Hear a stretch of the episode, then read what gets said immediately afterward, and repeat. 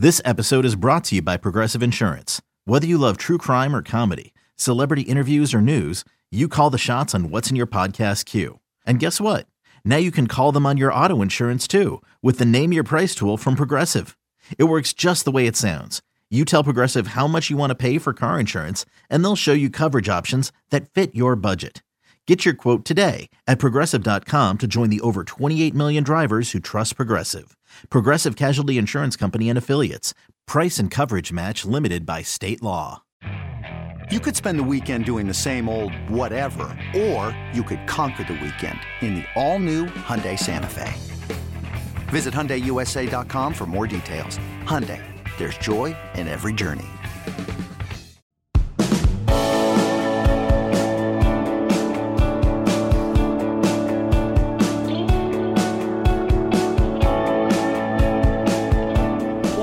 Whys on the show tonight. Why? You can answer this question. Did we need Walt Disney to bring us Cinderella? Why didn't real life present it? Well, maybe because real life doesn't present Cinderella very often. Boo! Boo! Some hard truths have to be faced on the show tonight. It is Sunday, March 19th, the year of our Lord 2023. We are jam packed atop a boisterous downtown Nashville, Tennessee BCJ is here tonight for you. Bad cop Josh. I don't like to do it. It's only a few times a year I throw this hat on. But I am back because the whacked out college basketball, college football comparisons are back, and I'm not going to tread right back over the same ground we covered the other day. No, I've got entirely new ground to cover for you, by you tonight. We've got four sleeper programs. I think at least two of them you will not see coming from a mile away. In fact, go ahead and gather in your mind. If I were to sit here right now and give you four sleeper programs, not teams, programs, whomst would they be? You may not be able to guess any of them. I guarantee you, you won't guess at least two of them. We got the Georgia Mood Tracker on the show tonight. Some interesting things going on in Athens. And I got someone out there, in fact, many people, you were just going to use one of you to speak for many, flat out doubting Steve Sarkisian at Texas. How dare you? How dare you all attack him like this? Well, you're doing it, and so I will respond accordingly tonight. They're watching us in Virginia Beach, Virginia. Uh, Coatesville, Pennsylvania. You ever been there, Jesse? Coatesville is tuned in. Shriver, Louisiana. Augusta, Georgia. Thank you so much for watching. Small programming note before we dive into tonight's jam packed show. We're going to do a live show on Tuesday. Why? Not because we're scared of the NCAA tournament, but because, um, quite frankly, I just think it's good business. And so, what we're going to do is we're going to take the Thursday show and we're just going to do it live on Tuesday. And then we will drop the Late Kick Extra podcast on Thursday. So, what you normally would have gotten on Thursday, you'll get on Tuesday. And what you normally would have gotten on Tuesday, you'll get on Thursday. The real ones know exactly what I mean. And if you're new around here, just stay tuned. It'll make sense to you in due time. And uh, one more little programming note since we already had people asking about it in the live chat. This is probably the last show I'm going to offer this.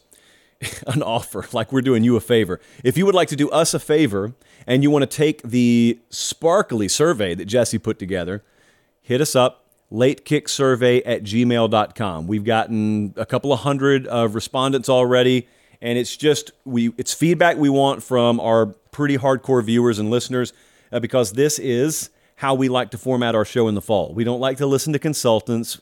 God forbid we listen to management. And so we would like to listen to you, and we will stack the show based on how you would like the show to be stacked.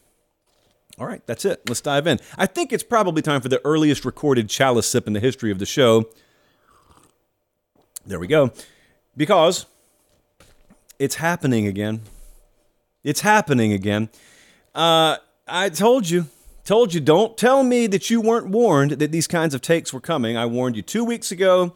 March Madness is coming, and so a couple of things are going to happen. You're going to have great entertainment. I love the NCAA tournament, and you're also going to have just off the wall, beyond insane takes about how this could be college football and when a 15 upsets a two, blah, blah, blah.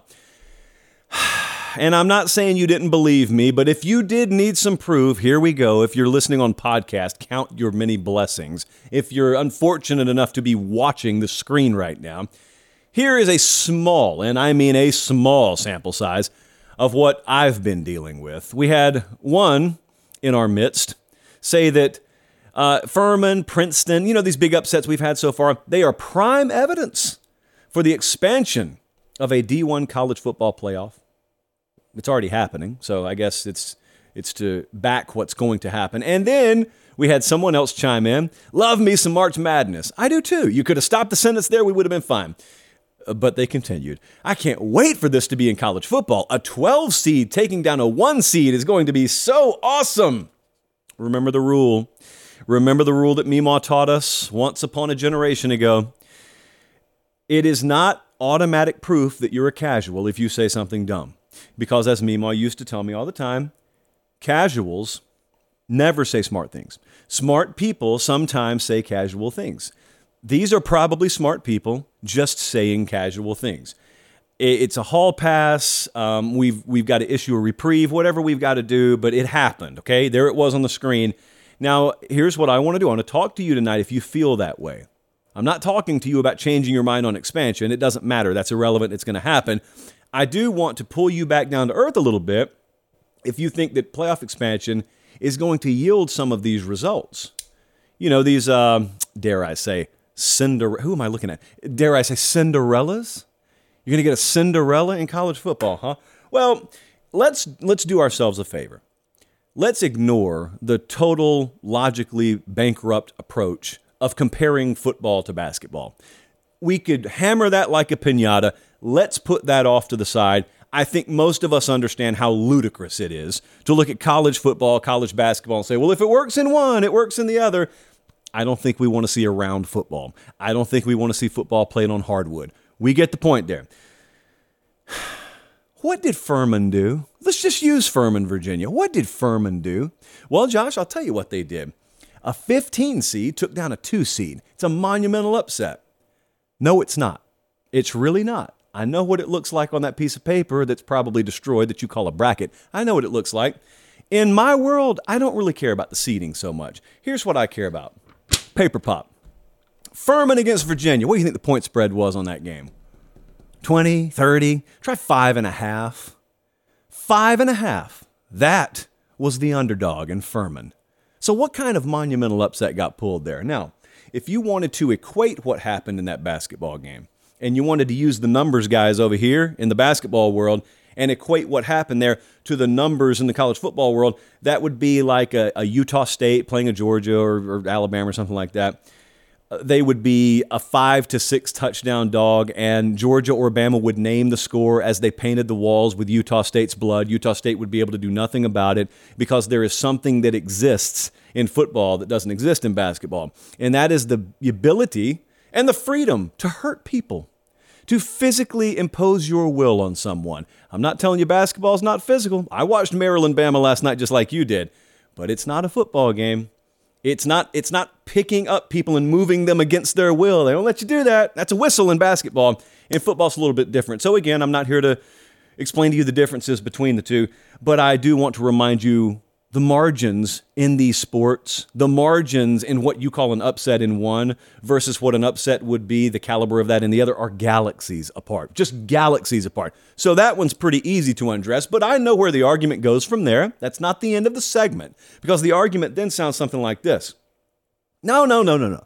I know that Furman's not going to make the college football playoff. I just mean, in general, you know, in general, it'll be really good if a 12 knocks off a 1 because we'll have a Cinderella story in college football. Um, they'll get a shot. You know, that a 12 seed. Josh, won't it be great if a 12 seed ever knocks off a one seed? I just want a format where the 12 seed gets a shot. That's what I want. Never mind the fact that that 12 seed has probably lost a quarter of their games. You're probably looking at a three loss team minimum. Never mind that. Great. Lose a quarter of your games, you get a shot anyway. Why? I don't know, because someone said you deserve it. Who's the 12 seed? This is going to hit you a little close to home. I don't think a lot of you are going to like how this goes because I know what you're talking about right now. I know what you're picturing. You're picturing the little guy, you're picturing the upstart. When you say 12 seed instead of 1, 2, or 4, you're thinking about a Cinderella. You're thinking about a dark horse, one of those G5s. You're not thinking about LSU, are you? You're not thinking about an LSU team that's loaded with talent that gets banged up. Maybe their quarterback gets hurt early in the year uh, just because of the treacherous schedule they play, they lose two or maybe three games. Let's say nine and three LSU is there. They don't even go to Atlanta. They don't play for the SEC championship. And in a bygone era, their playoff hopes would have long since faded well before Thanksgiving. But in the new world, uh oh, what is that? That's a sliver of light. Someone left the door open. And here comes 9 and 3. Wait for it, wait for it. SEC LSU. And then LSU or someone of their ilk gets healthy like those teams that have a little more depth than you tend to do later in the year, especially if you give them a little time. And the far more likely scenario than a Utah State or even a Utah ever making a run as a 12 seed is one of those Big Ten teams doing it, one of those SEC teams doing it. Now, here is the difference between the expansionist hopefuls out there and the group of people behind the curtain that are making this happen. They don't care. Let me be very, very clear as much as you may care about parity and as much as you may care about inclusion and adding new seats to the table and evening about the recruiting landscape, they couldn't give a crap less. I know because I've listened to the talk. Here's what they wanted they wanted more seats at the table for themselves. They didn't ever want a seat at the table for you. They didn't ever want a seat at the table for the folks who weren't already in the room. They had to convince you of that to get you to go along with it because they, they needed a certain level of public sentimental support, which they got but where you'll find out they suckered you, and where I know they suckered a lot of you, is listening to some of these people talk behind the scenes. I'm gonna, I'm not gonna give you the names. Uh, I'm gonna keep it very, very uh, cloaked in secrecy as to who said this. But there is someone who was not only intimately familiar with, but outright involved in this process, who I know to have said the following within the last few months and someone someone asked them, "Are you really going to make these kids play 17 games?" And you want to know what their response was? This is not a joke. Their response was, "Well, the only way that they would need to play 17 games is if one of the lower seeded teams actually went all the way and won the title, and we don't plan on those teams winning the title." Let me repeat that if it just kind of buzzed in one ear and out the other. They wanted to expand the playoff. Why? To more fairly determine a champion. But they are, that's out in front of the curtain. Behind the curtain, they, they are just readily admitting amongst themselves, oh, the lower seeds are going to get smashed. They're never going to actually make the title game. So a lot of these folks yelling about how they're going to have to play 17 games, moot point, moot point, it'll never get to that. And you know what? They're probably right. And in the process, if they're wrong and one of those lower seeded teams does make it, ain't going to be who you think. We're watching Tulane here. We just saw App State. It's not going to be them. It's going to be an LSU. It's going to be a once upon a time banged up Penn State that gets healthy. And you're going to watch that playoff and you're going to say, huh, this just seems like a lot more of the same thing that I used to see that I thought this was going to change. And then comes the hammer. That's when they drop the hammer on you. And what does the expansionist argument revert to? Josh, Oh, you simple minded host, you. It's not about crowning a new champion. It's not about the destination, it's about the journey. It's just about a more exciting product. And then they think they've got you, so they just, I yield back the balance of my time. And I look around and I say, wait, you mean like everyone had coast to coast, no matter their record until about 10 minutes ago, when somehow part of the college football public allowed themselves to be convinced the only way that excitement could enter the room is if playoff implications were on a game. Same folks, by the way, who suckered you into thinking that are the ones who are suckering you into thinking the 12 team format will produce the Cinderella, but I digress. I know you want Cinderellas. I know you want that. Okay, I wanted to eat popcorn and pixie sticks every meal of the day when I was a child. But someone had to walk in the room eventually with a spoonful of carrots and zzz, open up, open up. There you go. It wasn't fun. It was an unenviable position to be in, just like the one I'm in right now, but someone has to let you know how this is going to go. It's very fun to watch this stuff happen in March. You are never going to watch this happen in college football for a million different reasons. I just tried to give you a million and one tonight. It's not going to happen. And you can bookmark this. You can save it as long as you want to. I have never felt more confident in telling you you will not see a Cinderella run in the college football playoff. You may see a lower seeded team make a run, but it won't be a Cinderella. It won't, it, it'll be the same great big ogre that you've always come to know and hate who got a skin knee early in the year or who tripped and fell and was off pace in your own format. Your own Cinderella yielding format. What did it actually do? It actually opened the door for the ogres to crush any of the potential Cinderellas, even if they did happen to make their way in. So that's the world we live in. Take it or leave it. Please take it. I don't want you to leave, but I don't want you to be disappointed either 10 years down the road when you've just gotten a bunch of the same old, same old. Next up, fun, fun lead off to the show tonight. I'm sure everyone is in such great spirits after that. But you will be the rest of the show because I do have good news. I hold in my hand four sleeper programs. Someone asked me, Miles hit me earlier today. He said, Give me a few sleeper programs you have your eye on from Kalamazoo, Michigan. And Miles, in classic fashion, I want to over deliver, so I'm going to give you four. And the first one is Texas Tech. How many of you are paying attention? Judging by the numbers, not many of you, but I've been paying attention to Texas Tech for you. You know, in the Big 12, Texas and OU were about to leave. We know that. This is their last year, as a matter of fact. And it, it's sneaking up on us pretty quick. So, if we're talking about a sleeper program, we're talking about more than just a team that could shine this coming fall. We're talking about teams that are positioned pretty well. I think Texas Tech is about as well positioned as any sleeper program out there could be.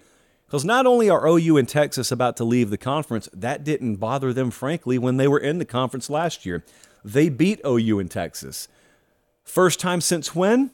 First time ever in the history of that program that they beat OU and Texas in the same year. Joey McGuire's got a lot of people excited out there. Did you know they had a top 30 recruiting class this past cycle? They are rated number 12 right now, albeit very early in this 2024 cycle got a top 15 rated class this upcoming cycle. They have tons of love. Love Joey McGuire. They love the moves they made there. Really, really good puzzle piece kind of culture fit. They were 8 and 5 last year.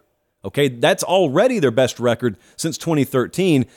They had a top 30 offense and they returned 75% of the production from that. So they may very well be a high level team this year, but I don't think it's just a one hit wonder. I don't think it's a let's build and invest everything in 2023. I think Texas Tech is set up to really do some big things. And the question that a lot of folks are asking out there is what is the post Sooners Longhorn Big 12 going to look like? And I there's going to be a lot of oxygen in the room. That's the answer. Someone or maybe a few someones are going to suck that oxygen up for themselves and I would not be shocked at all if Texas Tech was that program or one of those programs. Now, I don't know how to responsibly say what I'm about to say, but the next team I have written down on this piece of paper is not going to make sense to you. So I'm warning you ahead of time, you're about to call me an idiot. And rarely do I see that coming, but in this case, I see it coming. So I'm going to need you to do me a favor. I'm going to need you to listen to the team I'm about to say and then I'm going to need you to give me like a 45 second grace period before you start yelling. Iowa is a sleeper program. You promised me you'd keep quiet for 45 seconds. So let me do my thing here. 94th in returning production this year, uh, 49% of that defensive production return. So a lot of it's out the door. They lost Riley Moss, Jack Campbell. They were top 15 defensively in every category last year. Well, Josh, what are you doing? So far, you've just convinced me they're going to be worse this year. Oh, it gets better. Uh, they were 130th in yards per game offensively. Josh, okay, you're telling me defensively they won't be as good. Offensively, they sucked water through a garden hose last year. How is this a sleeper program? I think there's going to be staff change there eventually. That's what makes it a sleeper program. See what's happened at Wisconsin? You see what's happened at Nebraska? I think it's going to happen at Iowa. Kirk Ferentz has been there a long time. I got folks who are well into their college years who are listening to or watching this show who weren't born when Kirk Ferentz took the job at Iowa. It's been there a long time. It's been a really good run. I think the next chapter of the Big Ten is going to require teams like Iowa to hire a higher caliber head coach, one that's more built for where the sport is now and where the sport is going. And I am, is not a hot seat segment, nothing like that.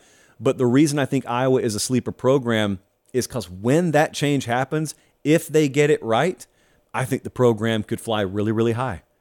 And I think that some of that television money that's been pumped into the conference has gone a long way in fueling the decision making, the hiring decision making at places like Nebraska, bringing in Matt Rhule. At places like Wisconsin, bringing in Luke Fickell. I think that the conference as a whole has, as a collective understanding that we've got to be more aggressive. We've got to have higher profile head coaches, higher caliber head coaches, higher caliber staffs. They don't have that at Iowa. Point blank, they don't have that there right now. I think they may in the future. If and when that happens, that's why I classify Iowa as a sleeper program. So, some mental gymnastics, I'll grant you that, but I think that they do have a sleeper up there. It's not hard to picture Iowa contending. They've already done it. It's just that I'm not sure the current iteration of Iowa football is conducive to thinking that's about to happen again. Okay, now we get we get more back up on a path that at least you can follow me on. I think if we go to the SEC, there's a program in the West, the SEC West, that's a sleeper program, and that's Ole Miss. I think Ole Miss is very much a sleeper program. Now, they've taken a different approach to talent acquisition. You and I have been talking about this lately. We I had Jesse the other day say they've kind of taken a UCLA of the South approach. And what he means by that, for those of you who haven't been following recruiting or the portal, is Ole Miss does not sign top 15, top 10 recruiting classes. That's not the way that they are getting the job done. What they are done, or what they are doing, at least what they have done, is they've signed top 10 portal classes. Number two portal class in 2022, number six portal class so far in 2023. And also, I'm talking about the future here with Ole Miss. They've been doing really, really well in the present. They are they've had 18 wins over their past two years. That's tied for the second most since the early 60s. They've been doing really, really big things. I think a lot of folks overlook that accomplishment because they started so fast and then they fizzled down the stretch this past year, which I understand. So the the the first thing is the talent acquisition part is I think a little overlooked. The second is Lane Kiffin continues to bring what should be a quality batch of quarterback talent to choose from on campus. They've got 3 of them up there right now that they very well could win with. And then the other part is he had the Auburn job. Lane Kiffin had the Auburn job if he wanted it. It was his. And he turned it down for whatever reasons. I'm not really interested in discussing that tonight. Whatever reasons were on the table. So if I'm an Ole Miss fan, I'm looking at all the above, and then I'm looking at the fact that hey, man, our guy's still here, and it's not just it's not just a passing attack. And this is another thing that I think a lot of folks just flat out misunderstand about Lane Kiffin because you may not watch a lot of Ole Miss football. You think Lane Kiffin and you think clipboard flying through the air because there's a wide open receiver down the field, end zone, because most of your minds work in highlight, unless you're just watching every game. That is not Ole Miss. That can be Ole Miss, but that has not been Ole Miss. They were the number three rushing offense in the country last year. In the country, all of them in the country. They had uh, the number six explosive play rate. So they were explosive play after explosive play, but it was on the ground. So they've shown the ability to carve you up offensively in a number of different ways. I think they're a sleeper program. And the last one, and I don't I don't think anyone could see where I'm going with this one. Frankly, Iowa was way off the radar. But what if I told you? What if I told you the University of Arizona is a sleeper program? not necessarily to win the Pac 12 this year as we look at the odds on the screen. I think Arizona under Jedd Fisch. I'm going to whisper so no one finds out. Just be our secret. Sleeper program. Five wins last year. Not that impressive, right? Yeah, well, it is when you know the over under win total was two. Yes, they more than doubled up on that. That is very impressive. They went and got Jayden de Laura and the transfer portal at quarterback. They had the most wins as a result since 2018. They were top 10 offensively last year in pass yards per game, explosive plays. They were top 20 in total yardage. They lacked badly on defense in terms of depth. They lacked, and they'll probably lack again over there. You got to understand, we're working on different metrics. We're working on a different scale. Okay, if if Florida was dealing with the issues that Arizona was dealing with, I wouldn't be calling Florida a sleeper. Arizona has not done anything of note in recent history. And so when I look at where they were, which was the bottom of the barrel out in the Pac 12, and then I look at the fact that they were they were recruiting in the 50s, 60s, 70s, all of a sudden last two classes, 22, they had two top 40 classes. For Arizona, one of those was top 25 by the way. For Arizona, it's a good sign. So Texas Tech, Iowa, Ole Miss, Arizona. Those are my sleeper programs right now. It's not an exhaustive list, so I'll be sure to look down in the comments, and I, I guarantee you, you probably submit some names that I wish I would have put in there, but just we, we'll keep an eye on them. We'll keep it. I'm, I, I should never, when we do sleeper anything, I should never look at the live chat, ever. When you need mealtime inspiration, it's worth shopping Kroger, where you'll find over 30,000 mouthwatering choices that excite your inner foodie. And no matter what tasty choice you make, you'll enjoy our everyday low prices, plus extra ways to save, like digital coupons worth over $600 each week. You can also save up to $1 off per gallon at the pump with fuel points. More savings and more inspiring flavors make shopping Kroger worth it every time. Kroger, fresh for everyone. Fuel restrictions apply. Another day is here, and you're ready for it. What to wear? Check. Breakfast, lunch, and dinner? Check. Planning for what's next and how to save for it? That's where Bank of America can help. For your financial to-dos, Bank of America has experts ready to help get you closer to your goals. Get started at one of our local financial centers or 24-7 in our mobile banking app. Find a location near you at bankofamerica.com slash talk to us. What would you like the power to do? Mobile banking requires downloading the app and is only available for select devices. Message and data rates may apply. Bank of America and a member FDIC. Uh, I got a big shipment the other day in from our friends at Academy Sports and Outdoors. It's it's softball related. Don't worry about it. But I also would encourage you guys. I don't really care what sport it is you're out there playing. I don't really care what activity it is you're partaking in. If it involves the outdoors, and in some cases even if it involves the indoors, Academy Sports and Outdoors, the place to be. Well, what if I can't get there in person? Don't worry. Academy.com has you covered.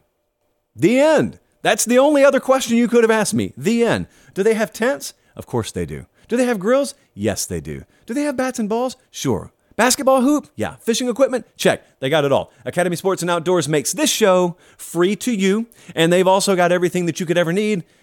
Uh, knowing our audience like I think I do, just in your day to day life, period. I mean, most of us live pretty similar lives, and you would be shocked at the supply that they have there. Wide range of supplies. I challenge you, if you've never been in Academy, I don't care if you don't buy anything, go in there and be amazed at the selection. All right, we've got questions. Hope to have answers one day, but right now we've just got questions. Take a little sip out of the chalice. The only, the only certainty in college football right now, the chalice of choice liquids. I see you, Jesse. I know what you're doing. Yeah, I'll do it. Okay, I'll do it before I start this. Um, so Jesse's Jesse's put together the survey, and in return, he is asking for you to like the video and subscribe to the channel. Personally, I could take it or leave it, but Jesse needs it. Jesse needs you, not me. I'm not begging you. Producer Jesse is begging you in my ear, through my mouth. Please like the video, subscribe to the channel. Good enough, Jesse? Yes. Okay, we move on.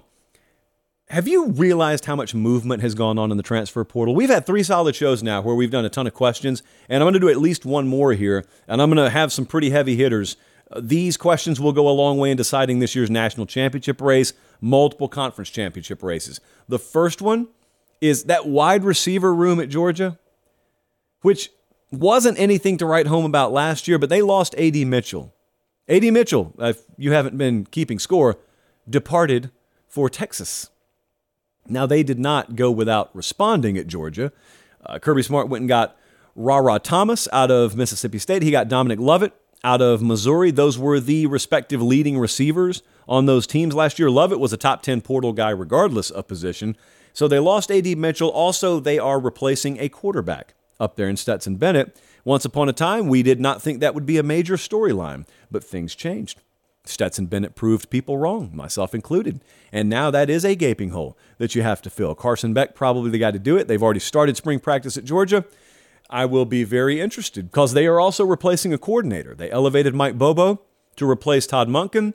So these are not necessarily headline grappers. That's not that's not front page news on CBSSports.com, but it's it's a big deal.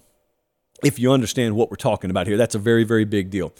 Down in Miami, it's not even one position, although you could say line of scrimmage, I guess. But they lost 17 kids to the portal. Now, Miami fans, since they're already yelling it, I'll go ahead and tell them, hold on a second. I'll say it so you don't have to. They were bad last year. So anytime you're bad, our general rule around here is it's not automatically a terrible thing if you have a bunch of folks hitting the exit door. Miami's not the first place to deal with this. Arkansas is seeing it right now, and they won't be the last. They added high quality kids from the portal, along with a really, really highly rated recruiting class. But a few of them, like Javion Cohen, offensive lineman out of Alabama, he was highly rated in the portal regardless of position. Matt Lee's an offensive tackle. Uh, Dean, defensive lineman. Uh, Don, Devontae Brown, like these are all guys with a 90 plus rating next to their name. That's a four star or higher rating. And then you couple that with the haul they just brought in in just traditional recruiting, and you start to wonder, or at least I do. Maybe my mind works different than some of you, but I start to wonder okay, I think they're going to improve this year. I don't think Miami's going to be what five and seven. I think is what their record is. I don't think they're going to be a five win team, but I wonder how much they could improve. And I wonder that about a few of these teams. Miami's one of them, though. And then I start to think about last year and what the problems were. And then I think about the offense, you know, with Tyler Van Dyke. It's kind of a jump all over the place thing with Miami. And you you think about how they were either a favorite or co-favorite to win their division. Tyler Van Dyke was a guy that was preseason all fill in the blank team in the ACC according to various publications, and it just didn't happen. They had Broyles Award winner Josh Gattis as their offensive coordinator. It never happened. It never panned out. So they've made some moves. A lot of moves, actually. And I don't necessarily know that we should expect the immediate spark out of the gate. Could be wrong there. But this is going to be a year long thing to watch. Because here's the, the one silver lining of only winning five games is you don't have to go that far to go up. You know, you can win seven games this year and it's an improvement. Plus, you make a bowl game. I think it may be in the cards, though, for them this year. See, I have not punted on Tyler Van Dyke and his ability to be a high level quarterback. It's just that he was in the wrong place at the wrong time. And he may still be, for all I know, it won't be improved. I just happen to think it's going to be a much more enviable position for him to be in this year than it was last year. What about Colorado? Speaking of programs that are just totally overhauling everything, everyone's got an opinion on where this is going to go. You know, a few minutes ago, we started the show and I told you, or I showed you that I had warned you that a lot of really, really bad faith arguments were going to be coming your way from people who were comparing March Madness and college football. College basketball, college football comparisons are always stupid. There's some stupid stuff being said about Colorado, too. And it's just started. Okay, that's the crowd that hangs around the trough the entire year. Imagine the casuals who only come back come fall because they're going to repeat the same dumb stuff that you're hearing some full season casuals talk about right now. And it's stuff like, Deion's overrated. They won't even make a bowl game. Like that's supposed to be an insult to a team that won one game last year. They could improve 400%, but because they didn't make a bowl game, I told you they were overrated. But this is about the transfer portal and questions about the transfer portal. Remember what we were talking about this time last year. Lincoln Riley had just gone to USC, and he had done something we had never seen before. It was the first pretty much total overhaul in the portal era. And they nearly won the Pac 12 championship. They were in the playoff hunt late in the year out there. Certainly not what I think is in the cards for Colorado this year, but something unexpected could happen in terms of result because the overhaul they've had is that radical at Colorado. And they have the number one portal class in the country. They brought in really dynamic players. Travis Hunter's out there. Shedeur Sanders is out there. They they got Demouy Kennedy's just a, a random four star linebacker from Alabama, high four star linebacker. I don't think that you will. I don't think a lot of folks have also followed the staff they put together. Deion put together a really good staff, uh, which is not something that we rate in the transfer portal, obviously. But nobody knows how big the spark will be, including me. I have confidence it'll be a big one but they go from 1 and 11 to what? If it's 3 and 9, if it's 4 and 8, they got a tough schedule. Uh, that will be a remarkable improvement. And then anything above and beyond would be borderline miraculous.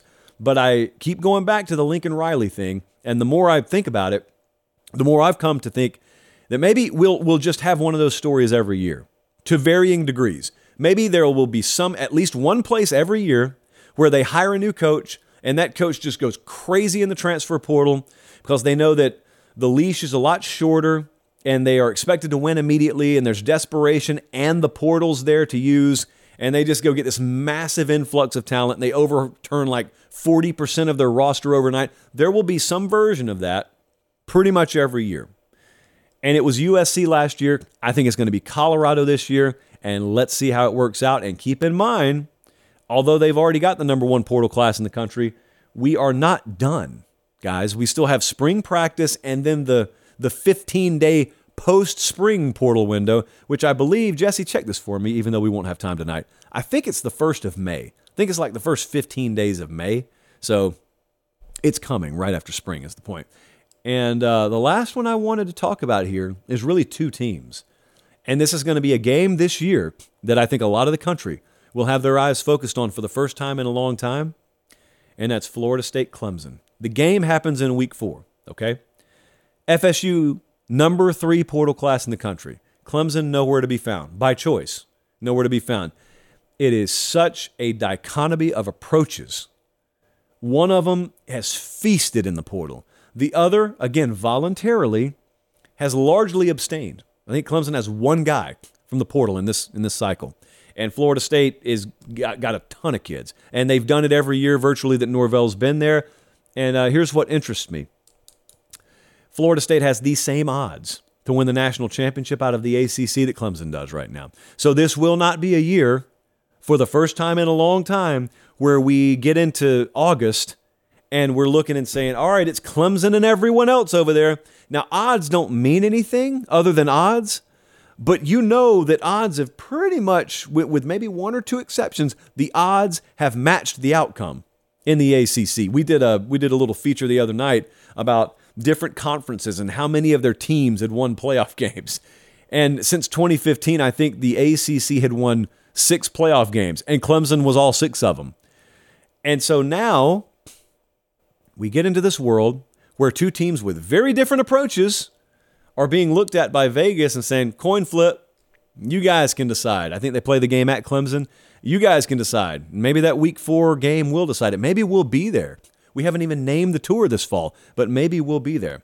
Jesse has confirmed via teleprompter that 15 day window for the portal being open does indeed begin on May 1st. Hey, we got a we got a use for the we got a use for the teleprompter after all. That thing collects dust when our show's in the studio. Uh, they are watching us in Parsippany, New Jersey. Good people in Parsippany. Great people. They're watching us in Palm Coast, Florida, and Morristown, Tennessee. Thank you so much for being tuned in. I think one of the most cripplingly disappointing things is when we get a city in Georgia, where I'm from, checking in and I, I mispronounce the name. It happens more often than I'm comfortable with. Like McDonough, Georgia, McDonough, Georgia, McDonough, Cairo, Cairo. It's a tough, it's a tough world to live in here. Uh, mood tracker time. I got two things to hit for you right here. I got, I got a mood tracker. The mood tracker is one of our most popular segments. The mood tracker is when we just we take the temperature of the fan base and we cut off the extreme 10% on either side of positive negative and we just want to know what the fan base is thinking. And at Georgia right now, I've got the current mood for the fan base as sorry, not sorry, which may be confusing because you're thinking, well, shouldn't the mood just be jubilation? Shouldn't they just be turning cartwheels? They've won back to back national championships, and they are doing that. They, they absolutely are. You cannot go very many places in that state. You can't get off an exit off 75 or 85 or even 185 down near Columbus without seeing those flags all over the place. Not that they weren't already there before, but they are especially prominently featured now. So the state is totally drunk on these past two seasons. Having said that, sorry, not sorry. What could I mean by that? What do you think I mean by that? Georgia fans, it's your mood. How do you feel right now? About your program, you feel ecstatic. What do you feel about the world around your program? Some of you know where I'm going with this. There's this really interesting dynamic right now that exists around Georgia athletics, Georgia football. But before I talk about that, I want to take you back to last year. This time last year, Georgia was coming off a national championship, much as they are right now. And a couple of things happened that I think benefited Kirby Smart. One is they lost a ton of talent. And the benefit there was his team was so new. His, his starters were, were so green in terms of success. I don't think they ever felt like they had accomplished anything. I don't think that they ever allowed complacency to set in because the lineup looked so new. But there was another thing that was happening. And the other thing was there was 10 kinds of chaos happening off the field. Not at Georgia, in college football. There was all kinds of stuff happening with playoff expansion and realignment. And not to mention, you had coaches on the move. The Brian Harsin saga, remember that? There was a bunch of stuff that was happening that distracted everyone and took everyone's attention. And so, even on this show, we spent probably the least amount of time talking about a national champion as we ever have. Georgia folks think it was because I wanted to neglect them, which is makes about less sense than anything I've ever heard accused against us. But the reason was the same reason a bunch of other folks didn't talk about them. There was too much other stuff to talk about. Now Kirby Smart took that, harnessed it, and realized if I don't have a bunch of folks heaping praise on my guys, and the guys I'm going to war with this fall in a lot of cases are new, we can avoid a lot of the complacency issues that normally set in. And they did. You couldn't spot a nickel's difference between the desperation and hunger this year's team played with and last year's team played with. That is rare, rare stuff. So now we're coming off a second national championship in as many years. And lo and behold, there have been some things that have happened off the field uh, that involve Jalen Carter that have caught a lot of attention nationally. I'm totally separating the incident that happened with Jalen Carter's involvement in the incident and the way that's been discussed. So understand that from the outset. The way, particularly, that some local media outlets in the state, the AJC is what I'm talking about, the way the AJC, which is the Atlanta Journal Constitution, has covered Georgia athletics over the past two months has been borderline weird to me in how out of touch it's been. I- am all for holding the powerful accountable, all for it. There is there is absolutely a role in hard-nosed journalism in politics, in athletics, if it's done the right way. I don't particularly think the AJC's gone about it the right way. I said on Twitter the other day, the AJC covers Georgia football like they're running against each other in an election. It is the wildest thing. They're, they're, the, they're the most whacked out opinion columns that have been put out by that outlet in regards to Georgia and Kirby Smart and how he runs his program in the last month or so that I've ever seen. So you may make many accusations against Georgia, but one you'll never make is, boy, they really get babied by the media down there, don't they? It's just, it's the weirdest thing. And so he spent this spring, Kirby Smart has spent this spring fighting back accusations of culture issues and they don't have their act together over there and they're losing control of the program. Uh, he's the one who is the front facing member of the organization that walks to the microphone. You don't think those players don't hear that? You don't think that isn't taken personal in that locker room? You don't think that fan base doesn't take that personal. Now, there is a response here. I'll go ahead and make it for you since there's no one in the room. Josh, that pales in comparison to a situation where two people lost their lives. It sure does. It sure does. So that's why, again, I'm going to say I'm totally separating what happens now moving forward and what happens in relation to Georgia football's role and Kirby Smart's role in that versus that itself versus how serious and dire the consequences were with what happened itself. Because the fact is, terrible things happen sometimes. Isolated, terrible incidents can happen. I told you the other day when this, this whole culture issue nonsense was, was being disseminated by certain media outlets towards Georgia football, Well, they got a culture issue. No, they don't. They got some kids that have done some stupid stuff. And I said then, and I'll say again the way you can spot the ones with culture issues is programs with culture issues don't have good years. Programs with good culture sometimes have bad weeks, they have bad days, But the ones with bad culture, it's impossible for them to grow something that is long term and sustainably good. Georgia has done those things. They continue to do those things. They're not going anywhere. And so I, I've dismissed that, but the fan base hasn't. And so Kirby Smart has again gotten someone to fuel his program. It turns out that that entity was right down the road in Atlanta, Georgia. He has gotten someone to fuel his program. He has gotten someone to convince players inside those walls that the entire world is against them. And it would shock me if they didn't play with the same fire this fall that they always have. And all the while, that fan base looks around and they listen to folks say, you know, if Jameson Williams would have been healthy in 2021, you guys wouldn't have won that title. Well, if Ohio State makes a field goal, you don't even play for the title last year. And they look at him and they say exactly what they should say, which is, sorry, not sorry. I'm sorry, I am not sorry. It's, it's Vince Vaughn wedding crashers level stuff. Sorry, I'm not sorry. I don't want you to say what he said next. But Georgia football, top of the sport right now. Don't be apologizing. If you're a fan, don't be apologizing for anything. Okay, got one more thing I wanted to hit tonight. It's, a, it's about faith and Texas football. I hope Trey Scott's watching somewhere. So I got a question that uh, I'll just put it up. I don't have to tell you what it was like.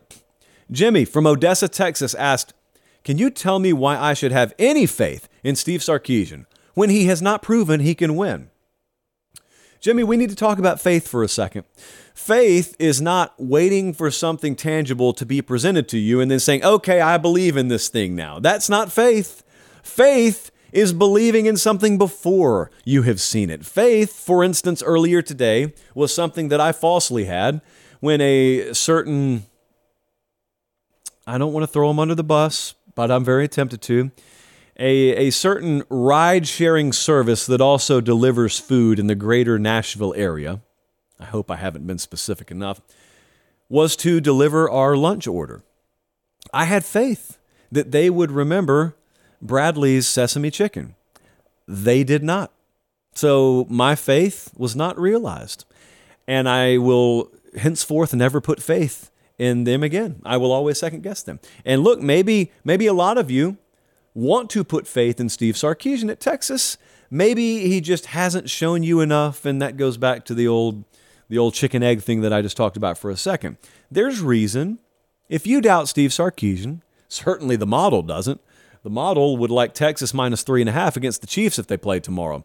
But the model is dumb when it comes to Texas. We've already established that. The model is not to be trusted. I have no faith in the model when it comes to Texas. But I kind of think I do have a little faith in Sark.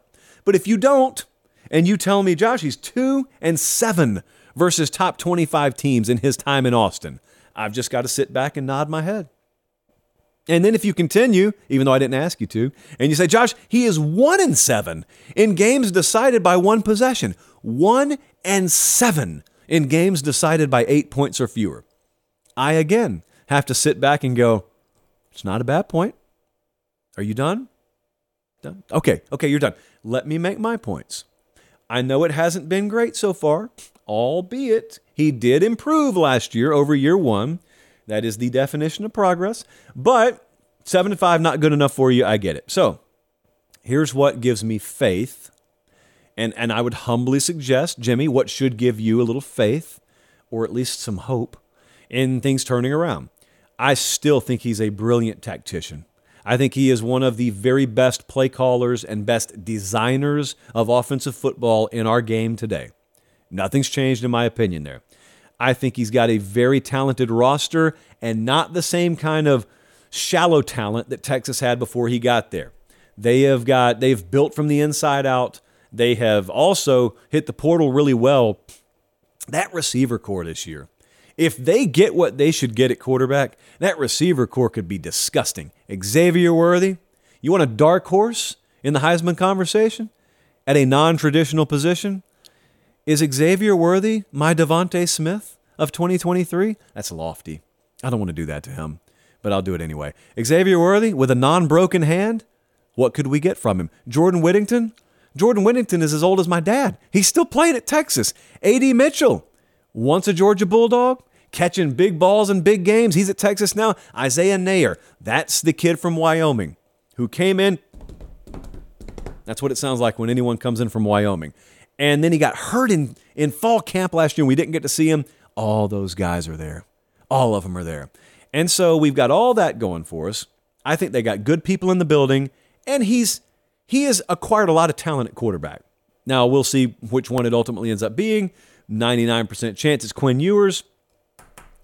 The other thing that I keep reminding you is the year three principle. We've just witnessed it with Mike Norvell. I will continue to hammer this home. Mike Norvell, year one, whoa. year two, whoa. year three, hmm. Well, what happened if we punted on him after year two at Florida State? We never would have seen what happened last year. And by the way, just for the record, some people still doubt him now. Some people, every time I speak glowingly of Mike Norvell, they say, well, he lost to all the ranked teams he played last year.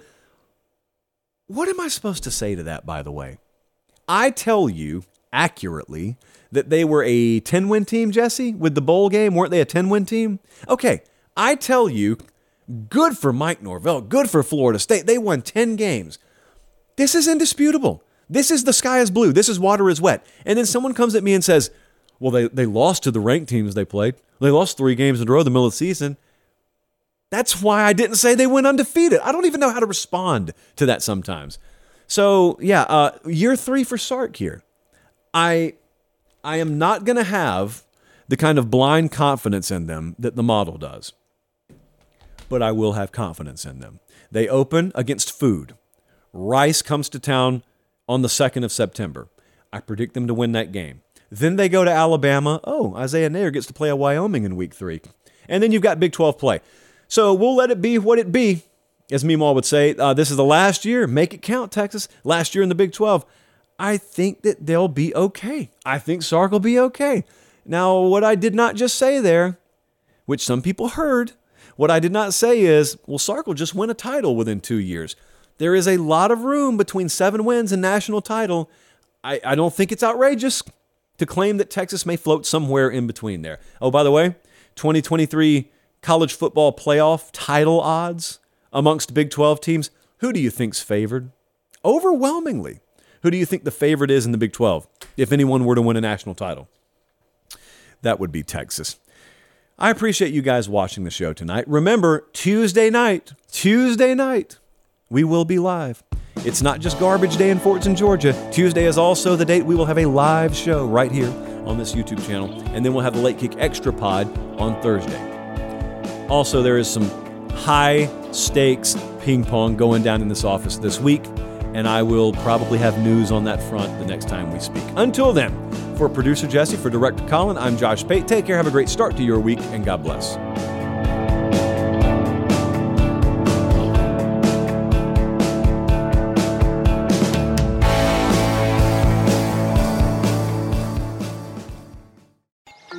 Paramount Plus and the National Park Foundation present A Mountain of Zen.